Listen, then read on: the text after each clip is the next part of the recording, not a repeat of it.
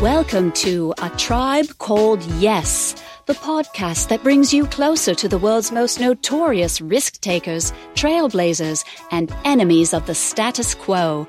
Now, here's your host, Darren K. Roberts. All right, tribe, welcome back. It's me, your host, Darren K. Roberts. Thanks for coming back and listening. Always appreciate your ears. And I am back with points 20 through 38 of a list that I wrote last year. They got a lot of views on medium.com. Never buy underwear at a thrift store. 38 pieces of life changing advice. Last week I went 1 through 19 and today I'm going to start with point number 20, which is never go cheap on two things, toilet paper and pillows. I'm going to let that one just sit there for a minute. Life is too short to buy cheap toilet paper, and you spend too much time asleep in your bed to buy a cheap old pillow from Family Dollar or Dollar General. Now, hey, if you don't have a lot of money to spend, then buying a pillow from Dollar General is okay. But if you got some extra cash, invest in a nice pillow. I like Casper. I'm not getting any kickbacks, but check them out. All right, point 21 hug your wife, husband, partner, or dog. Now, this is just a reminder to you here in the new year that you're going to be busy and you're going to be traveling and you're going to be running all around the earth trying to get things done. Make sure that you spend quality time with the people that you love and the ones who love you back and hug them. Give them a physical show of your love. Point 22 don't respond to social media trolls. They have more time than you. Right now, there's a guy sitting in his basement. He hasn't showered in about three weeks. And he's out there replying to all sorts of content on Twitter and Facebook and Instagram and Snapchat. Now, never respond to that guy. You'll never win. You will never win. So if you are attacked by trolls on social media this year, remember that Coach DKR told you here on the tribe. Leave them alone. Point 23. Never outsource your inspiration. Mm-mm-mm. Now, look, I consider myself to be somewhat of an inspirational guy. Gave 30 something speeches last year. I try to stay upbeat and try to share that message with others. But, but, but, but, but at the end of the day, make sure that you're finding a way to inspire yourself.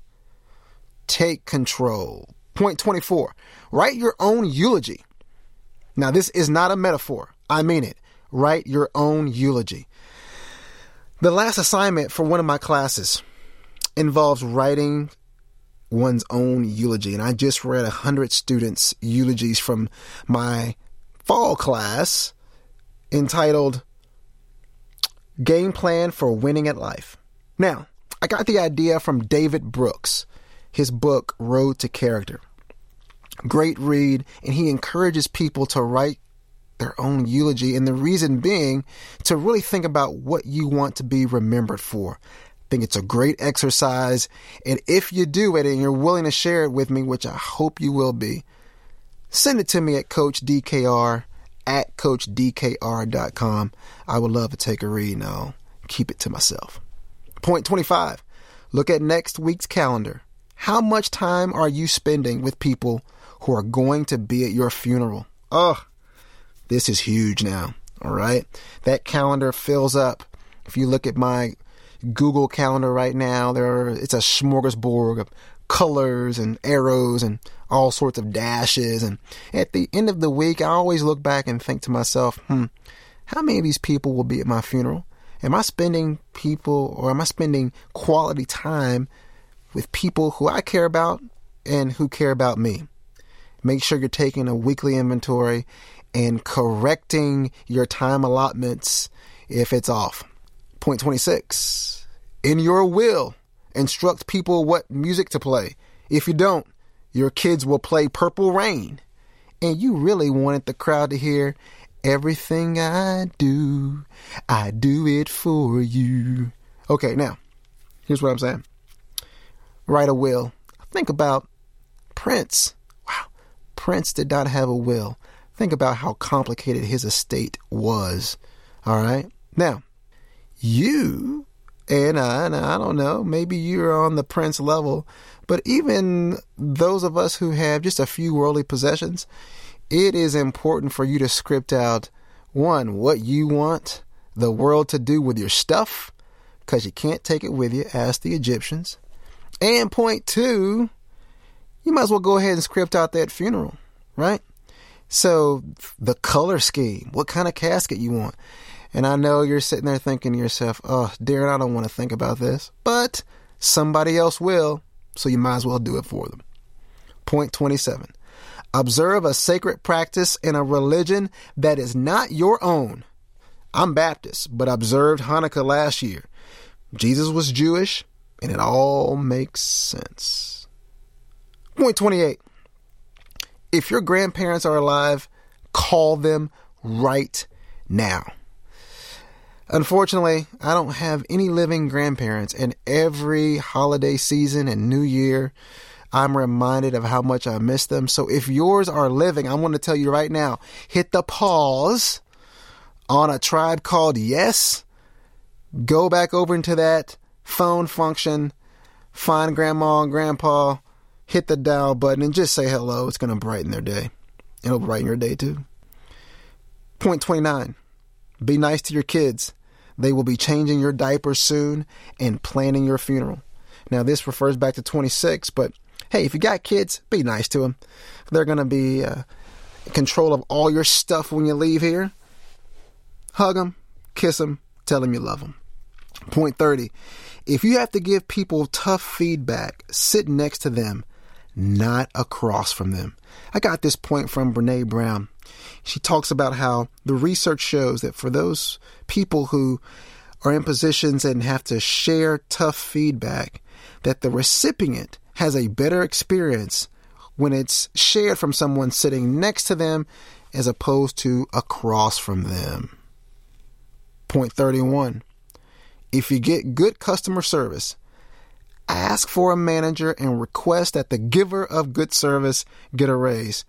Hey, I was at Chipotle. I'll tell you the, the reasoning behind this one was at Chipotle, and I wanted to try the new chorizo and chicken combination. Now, I know you're probably listening thinking, man, that sounds really bad. And point two, you're probably thinking, do you really want to be adventurous at Chipotle? You know, E. coli? Anyway, I was feeling adventurous. And then as I saw the lady making the burrito, I thought to myself, I don't want this. So I said, hey, stop, right before she put the guac down. And I said, listen, can I just start all over and just go with straight chicken? And this lady smiled at me she just shook her head and said, Honey, sure.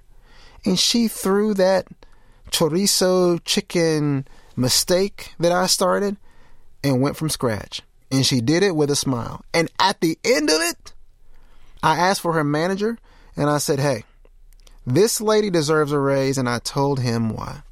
So if you get good customer service, I'm telling you, it's such a rare thing today. Find upper management make sure you point that person out. These are the kinds of people that we need to promote and praise and lift up in the world.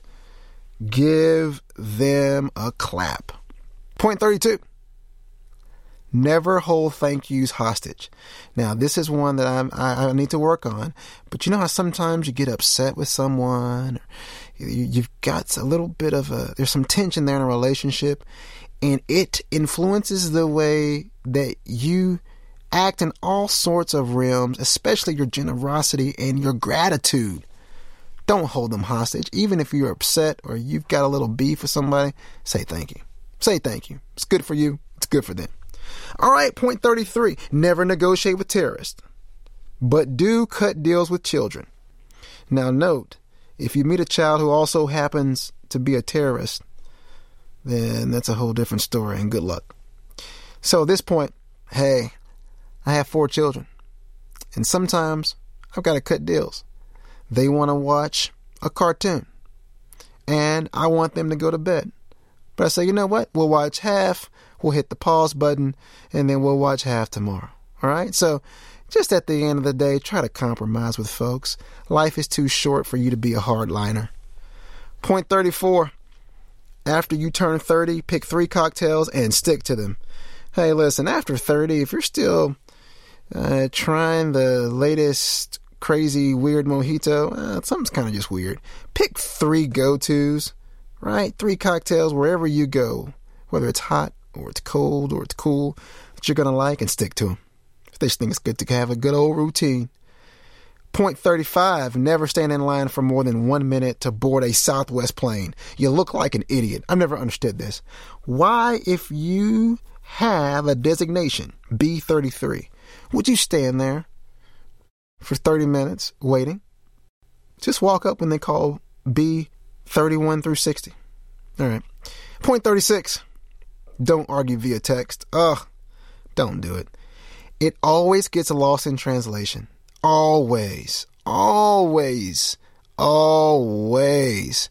My wife and I decided to just stop it. In our third year of marriage, we said, you know what? This is not working because I thought you meant this and you thought that I meant that. And hey, you may, you listener out there, Tribester, you may think you're really good at emoticons and all kinds of gifs and all that good stuff.